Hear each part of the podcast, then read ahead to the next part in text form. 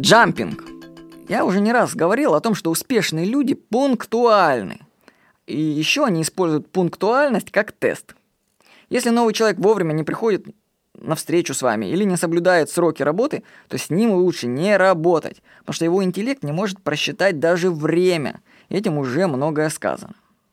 Но есть еще одно свойство, которое я сам обнаружил, которое поможет вам выделить неадекватных людей и поменьше с ними работать. Так вот, это джампинг. Я его сам придумал, этот термин. Ну, хотя он существует, но в другом термине. Он происходит от английского jump – прыгать, соскакивать.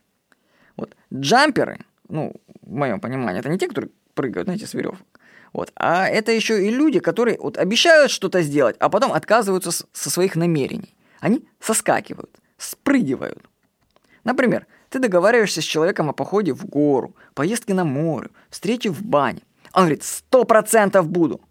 А потом за пару дней до событий сообщает, что у него планы там поменялись, день рождения друга, приехала бабушка, навалила с работы и тому подобное.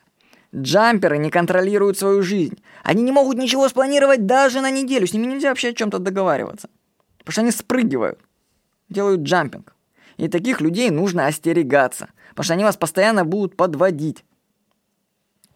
Используйте проверку на пунктуальность и джампинг в качестве теста для людей, с которыми планируете работать.